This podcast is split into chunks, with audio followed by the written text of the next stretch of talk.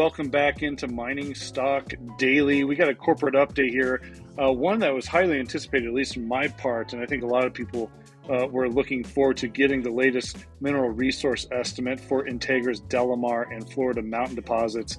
They've been actively drilling those stockpiles there on the project uh, over the better part of the last year, and we finally got uh, that resource estimate in from that drilling. Happy to welcome in CEO Jason Kosec. Jason, welcome to the pod. Thanks for having me on, buddy. Uh, how was your week? How was uh, how was the resource estimate? Give us a give us the rundown here. Half a million ounces added. Yeah, no, I think it was very, very, uh, very well received and uh, much better than, than we originally anticipated, and I think better than, than, than the market was expecting. So, you know, we added uh, about 550,000 ounces of leachable material. That represents a 25% growth in, in the M&I category and a 30% growth in the inferred category.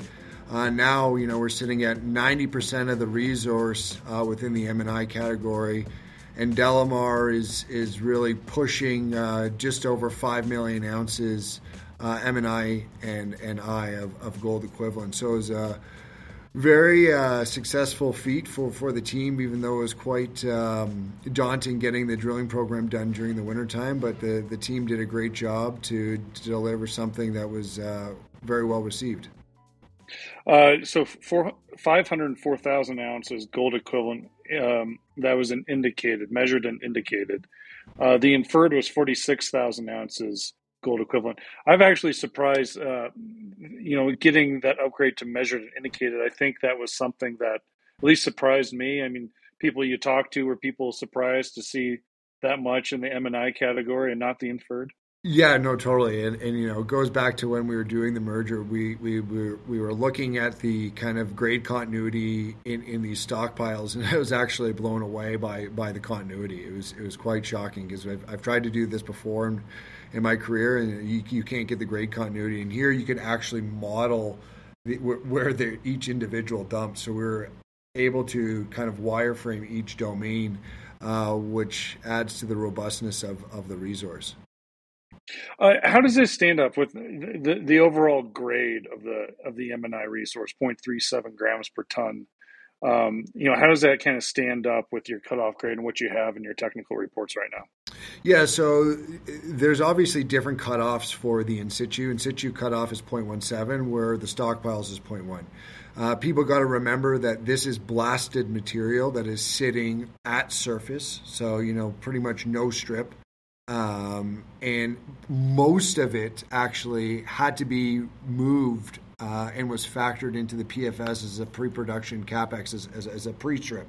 So you know, another man's uh, waste is another man's fortune, as, as the saying goes. So we're lucky that Kinross, you know, their cutoff was 0.85 because they were using the mill back in uh, in the early 90s, late 80s.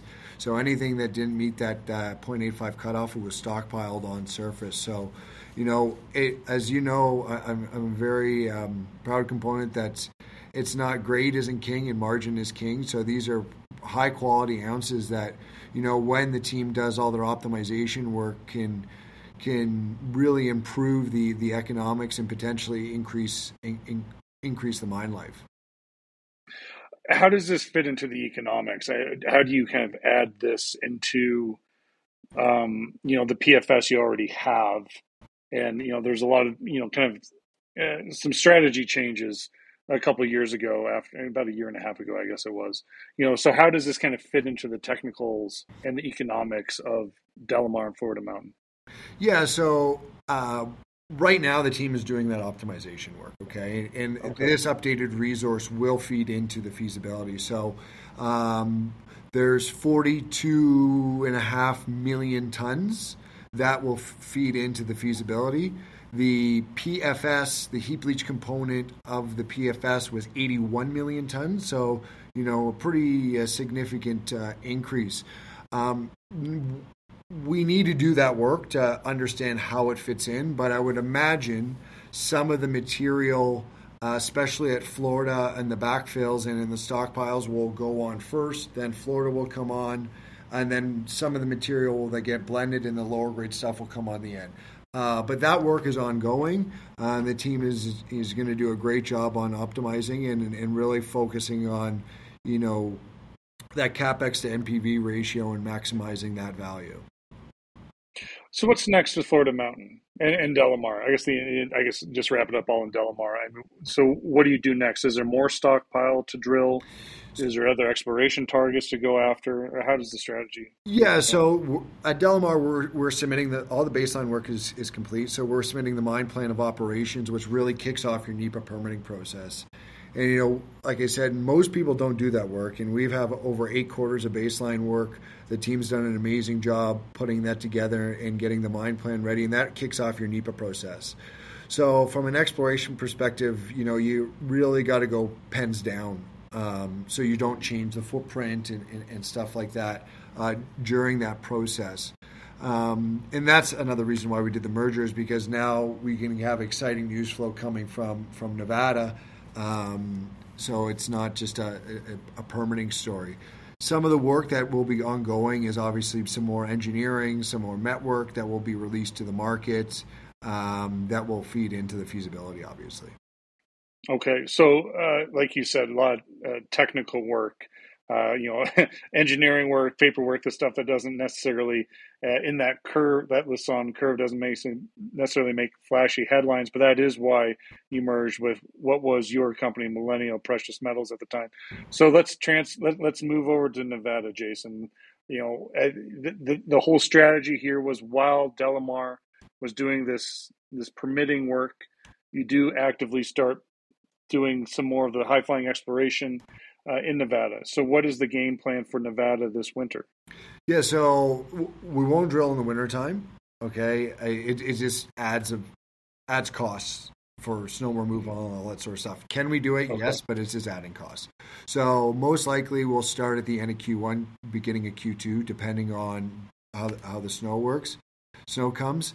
Um, and like I said, we put out that robust PEA that uh, you know shows 310 million dollars of NAV of that 1.47 million ounces, 80% is indicated. So very robust PEA. Mostly, most of the time, it's 20% is indicated in a PEA, and really showed that PEA is the base case scenario. So as we step out and, and drill these exciting exploration holes, because as you know, Trevor, they've only been drilled on a five acre permit.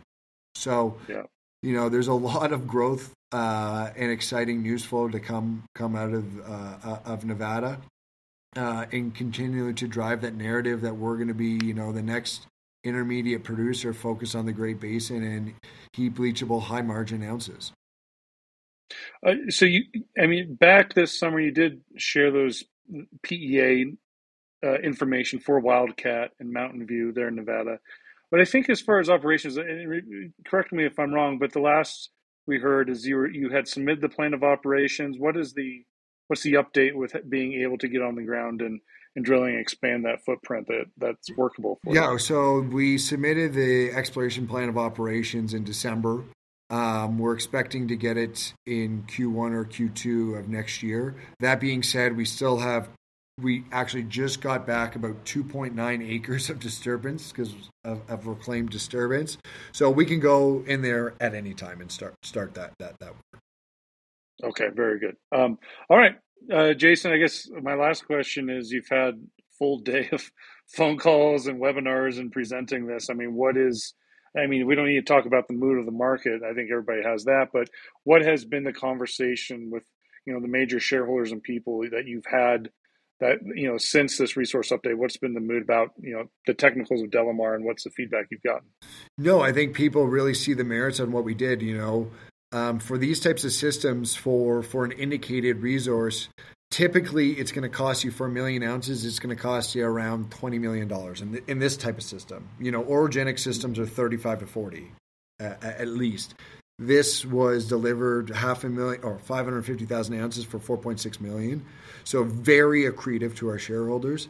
And it goes just goes to the narrative that we're building is that when we say we're going to do something, we're going to do it, and we're going to beat market expectations. And that's exactly what we did with the with the PEA. That's exactly what we did with the resource. We'll deliver the mine plan, and that'll flow into the feasibility and the exploration work that we'll be doing this year. So just building that narrative that when we say we're going to do something, we're going to deliver it.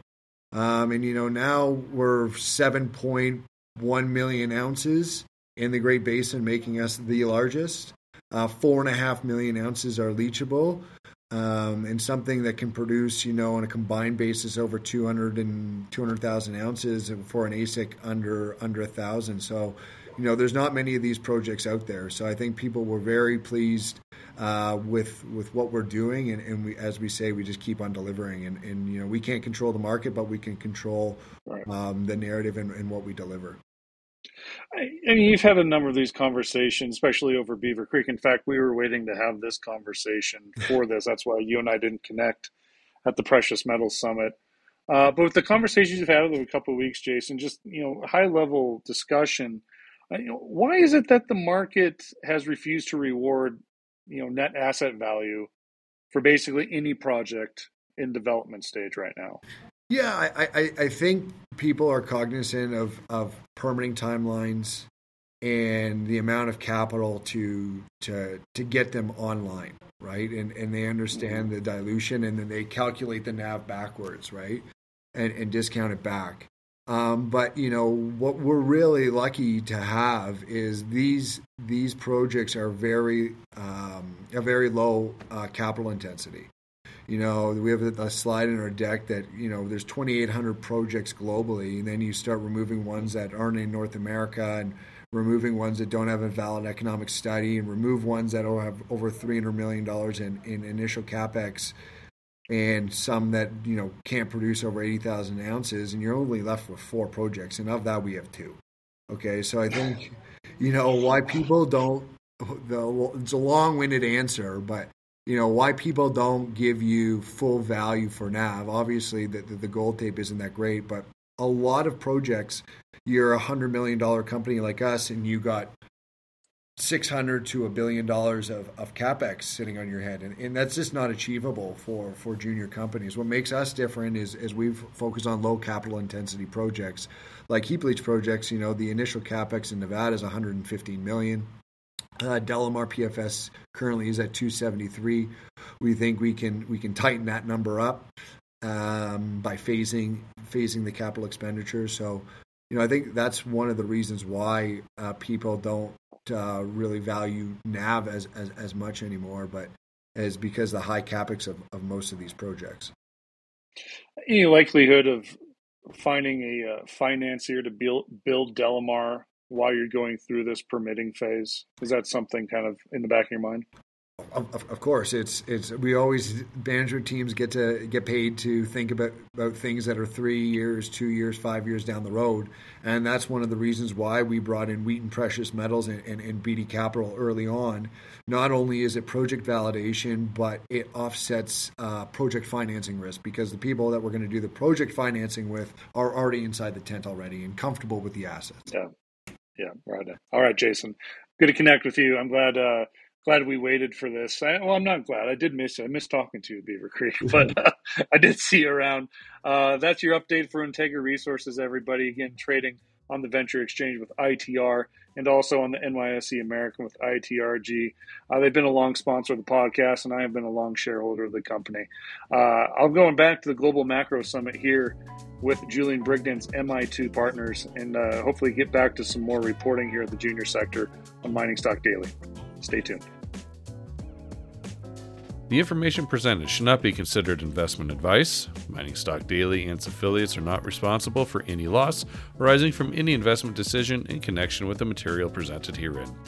Please do your own research or speak with a licensed financial representative before making any investment decisions.